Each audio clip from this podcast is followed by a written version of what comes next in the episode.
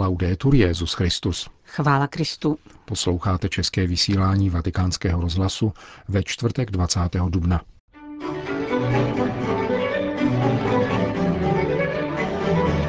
Fatimské děti František a Hyacinta Martovi budou svatořečeni letos 13. května ve Fatimě papežem Františkem.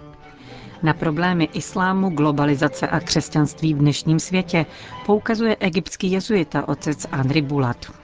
Dnešním pořadem vás provázejí Johana Bronková a Milan Glázer. Zprávy vatikánského rozhlasu. Vatikán. Fatimské děti František a Hyacinta Martovi budou svatořečeni letos 13. května, oznámil to papež František na dnešní řádné veřejné konzistoři, která dnes dopoledne přijala rozhodnutí ve věci několika kanonizačních procesů. Oba fatimské vizionáře bude kanonizovat Petrův nástupce přímo ve Fatimě, kam se vydá na dvoudenní pouť u příležitosti z tého výročí tamnějších zjevení Matky Boží. František a Hyacinta se stanou vůbec prvními svědci tak útlého věku, jak nicméně potvrdil emeritní prefekt Kongregace pro svatořečení portugalský kardinál José Saraiva Martens, Mariánské zjevení se zde stalo očividnou příležitostí ke svatořečení, avšak nemá co dočinění se svatostí těchto dětí, ani nijak neovlivnilo rozhodnutí o jejich kanonizaci. Kardinál Sarajiva ve svém úřadě dohlížel na beatifikační proces sourozenců Martových, který završil svatý Jan Pavel II. v roce 2000. Jak vysvětlil, poté se kauza zastavila z důvodu všeobecného přesvědčení, že děti nemají schopnost praktikovat křesťanské cnosti v heroickém stupni, což je zásadním předpokladem svatořečení. Byla sice známá úcta sourozenců Martových k Eucharistii a Matce Boží, avšak teprve jedna specifická událost, která se odehrála během zjevení, přesvědčila vatikánskou kongregaci o jejich svatosti – když totiž fatimský starosta a předseda zednářské lože v nedaleké Lejře Artus Santos před srpnovým zjevením děti unesl a zavřel, vyhrožoval jim děsivou smrtí ve vařícím oleji, pokud zjevení nezapřou. Přitom sourozence dokonce oddělil od jejich sestřenice Lucie, na které prý už byl tento strašlivý čin vykonán. Jaká byla odpověď obou dětí? Ptá se kardinál Sarajiva. Dělejte si, co chcete. Nemůžeme lhát. Viděli jsme ji. Kolik dospělých by řeklo to též? Zamýšlí se portugalský kardinál nad heroickým činem, který jasně dokazuje osobní svatost sourozenců Martových, na které spočívá jejich svatořečení. Další kanonizace, o které rozhodla dnešní konzistor, se bude konat 15. října v Římě, kdy budou svatořečeni mladí mexičtí mučedníci, blahoslavený Krištof, Antonín a Jan, kteří byli zavražděni v roce 1529 a jsou považováni za prvomučedníky amerického kontinentu. Dále blahoslavení kněží Ondřej de Soverel, Ambrož František Ferro, laik Matouš Moreira a dalších 27 druhů, zavražděných z nenávisti k víře 16. července a 3. října roku 1645 v Brazílii. 30 brazilských mučedníků blahořečil svatý Jan Pavel II. v roce velkého jubilea roku 2000 zastupují mnoho obětí masového vraždění, kterého se v dnešním brazilském státě Rio Grande do Norte v polovině 17. století z nenávisti ke katolické víře dopustili ohlanští okupanti.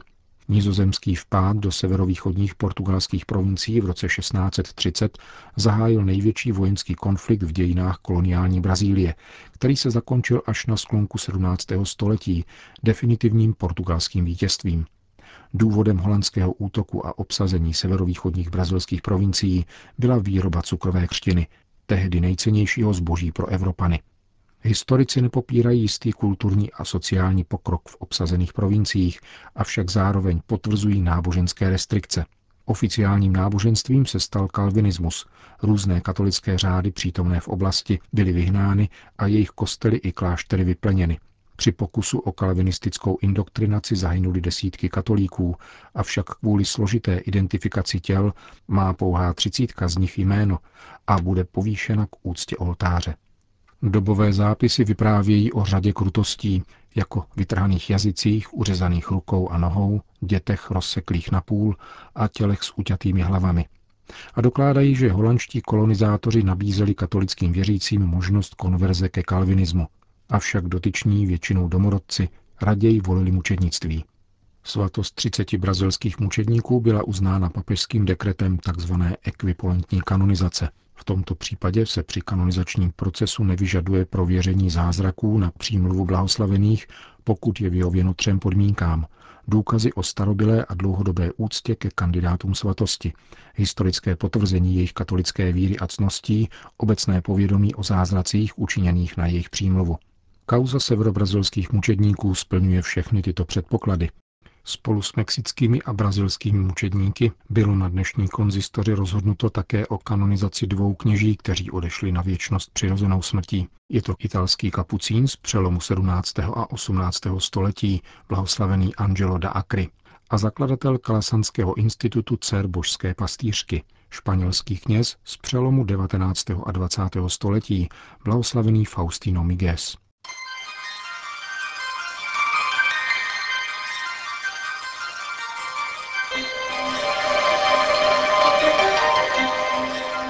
Každá nová země a zkušenost se staly součástí mého života a myšlení. Přemýšlet o sobě jako o něčem stálém, dokončeném a uskutečněném je past. A týká se to také křesťanství, říká otec Henri Bulat, Melchita, katolík východního obřadu, a zároveň jezuita, jehož otec byl Syřan z Damašku a matka Italka. Vyrůstal v Egyptě, ale doma se mluvilo francouzsky. Studoval v Libanonu, ve Francii a ve Spojených státech amerických. Má tři doktoráty, ale po návratu ze studií se věnoval především práci s mládeží a práci pro potřebné.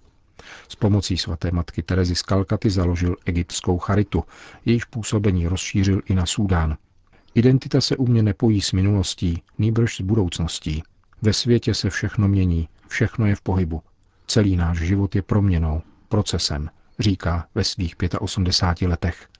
Otec Bulat zkrátka není člověkem s úzkým horizontem a tím méně populistou či zastáncem úzkoprsého protekcionismu, jak je dnes rychle označován každý, kdo se názorově nestotožní s vládnoucími ideologiemi. Přesto tento egyptský jezuita v polovině minulého měsíce na vlastní žádost přijal maďarské občanství. Proč? Důvody jsou tři, říká. Především si velice cením vytrvalosti Maďarska, pokud jde o obranu evropských hodnot, stejně jako jeho stanoviska v oblasti spojené s migrační krizí. Považuji za velmi důležitý tento postoj, který slouží zachování a obraně fyzické i duchovní stability a identity Evropy. Jako druhý důvod svého neobvyklého kroku uvádí statečnost Maďarů, jejich silnou víru a odvahu jít proti proudu na evropských fórech, kde se o křesťanství mluví zpravidla jen negativně. A konečně pas členské země Evropské unie a možnost svobodného pohybu po světě velmi usnadní moji službu, dodává. Otec Henry Bulat působil rovněž jako rektor jezuitské koleje v Káhyře, kde studovalo mnoho křesťanů i muslimů. Většina muslimů jsou lidé velmi otevření, vlídní a umírnění. Ideologie představovaná ve školních učebnicích je však radikální, nastínuje otec Bulat jádro problému. Každý pátek slyší děti v mešitě kázání, které je neustále burcuje. Kdo opustí muslimské náboženství, musí být potrestán smrtí, žena a nevěřící se nezdraví a podobně. Naštěstí se tím lidé většinou neřídí, ale tzv. umírněný islám je z ideologického hlediska hereze a jeho přívrženci nemají hlas. Moc je v rukou těch, kdo jsou přesvědčeni, že hlásají ortodoxii a pravdu. Jak vysvětluje egyptský jezuita, kořeny problému jsou historické. Korán obsahuje verše z Meky a z Medíny. V těch prvních je Mohamedova řeč velmi otevřená. Mluví o lásce, o židech i křesťanech jako o přátelích a o Bohu blízkému lidem. Jde tedy o duchovní poselství, které je smířlivé a otevřené. Když ovšem Mohamed opustí Meku a zakládá Medínu, dochází ke změně. Z duchovního vůdce se stává hlavou státu, vojákem a politikem. Tři čtvrtiny dnešního Koránu jsou veršemi z Medíny, které vybízejí k válce, násilí a k boji proti křesťanům. V 9. a 10. století si muslimové tento rozpor uvědomili a pokusili se ho vyřešit. Výsledkem bylo rozhodnutí, že verše z Medíny ruší verše z Meky. A nejen to. Sufismus, tedy duchovní a mystický proud islámu, byl odmítnut a zakázán. Celé knihovny v Egyptě a v severní Africe byly spáleny. Bylo by tedy potřeba vrátit se k původním veršům, které jsou zdrojem, a tedy právě k veršům z Meky. Ty však byly zrušeny a to činí z islámu náboženství meče, říká otec Bulat pro Observatore Romano. Pokusy o reformy islámu jsou starého data a všechny stroskotaly. Už na počátku 9. století se chalíf al-Mamun, následovník mutazelitů, pokusil o reformu, ale kdo si na něj dnes vzpomene, dodává s politováním egyptský jezuita. Převládla uzavřená a rigorózní verze islámu Muhammada ibn Abd al-Wahába. Naposled se o reformu pokusil šejk Mohamed Taha v Sudánu, ale byl v roce 1985 pověšen na náměstí v Chartúmu, protože tvrdil, že verše z Meky by měly rušit verše z Medíny. Islám se tedy ocitl v situaci, kdy není schopen odpovídat na otázky soudobého života a potřebuje svou vnitřní reformu. Jsem optimista a věřím, že výzva, před kterou nás staví islám, může přivést církev k jednotě, k tomu, abychom se stali jinou církví, říká otec Bulat k situaci křesťanů v Egyptě. Nový pravoslavný patriarcha Theodor II. je velmi otevřený, ale naráží na rezistenci uvnitř své církve, stejně jako je tomu u katolíků. Otec Andri je však přesvědčen, že mladí si přejí sjednocenou církev a jsou unaveni teologickými konflikty, které nemají v praktickém životě žádný smysl. Rozdělení mezi církvemi je bojem o moc. Církev je svatá jako mystické Kristovo tělo a měla by být svatá také konkrétně, dodává egyptský jezuita. Naléhavou potřebu vnitřní obnovy spatřuje také uvnitř místní katolické církve. Křesťanství se zredukovalo pouze na obřady, mši, přikázání a morálku. Církev potřebuje větší nasazení směřující k proměně srdce, svědectví lásky a oddanosti Bohu plnému milosedenství. Potřebuje proroky a svědce, kteří se ničeho nebojí a mají odvahu k pravdě, protože budoucnost musíme stavět na pravdě, která osvobozuje. Celé drama se odehrává na duchovní a morální rovině. Přehnaný důkaz na tradici bez autentické duchovní vize může náboženství zabít, ale totež se může stát, pokud tradice zavrhneme, říká otec Bulat. V kritice trendů současné společnosti se otec Bulán zhoduje s papežem Františkem. Dnešní globalizace je jednoznačně špatná, protože chce ničit identitu samu v sobě. A ještě k tomu z hospodářských a finančních důvodů. Jsou to hry vedené ke škodě národů a zemí, kde člověk zcela mizí ze zorného úhlu. Životy stovek, tisíců lidí nic neznamenají, když jsou ve hře například ropná pole nebo jiné oblasti bohaté na suroviny. Tento proces činí svět odosobněný, ničí citlivost k lidské osobě. A dělat toto všechno ve jménu demokracie a lidských práv není nic jiného než lež a pokrytectví. Svoboda slova ti náleží pouze dokud se vejdeš do hranic liberální narace. Jakmile však vykročíš za ní, přestáváš být rovnoprávným partnerem. Za dobrý příklad této dvojakosti západní demokracie považuje egyptský jezuita zacházení s termínem islamofobie – Zatímco kritik islámu si i hned vyslouží označení za islamofoba, křesťanství a církev je možné kritizovat libovolně a bez jakýchkoliv hranic. Důvod vidí otec Bulat v ideologii politické korektnosti, která zaplavila Západ a, jak dodává, nevyhlasejí ani církev. Tento ideologický systém chválí všechno, co je cizí a multikulturní, avšak jeho skrývaným záměrem je zničit osobní identitu lidí. Právě pod těmito záminkami se v západním světě rozmohla móda psát o modelech dialogu s islámem z vědeckého hlediska. Zabývají se tím lidé, kteří nemají žádnou zkušenost s islámským světem zevnitř. Když pak nabádají Evropany, aby otevírali dveře uprchlíkům, neuvědomují si, kam to vede. Z odvolání na evangelium a Ježíšovo učení říkají věci, které jsou prostě iracionální, upozorňuje egyptský jezuita. Nejprve musíš hájit svoji rodinu, kulturu, identitu a tehdy máš otvírat své dveře, tak jak to tento kontinent činil po věky.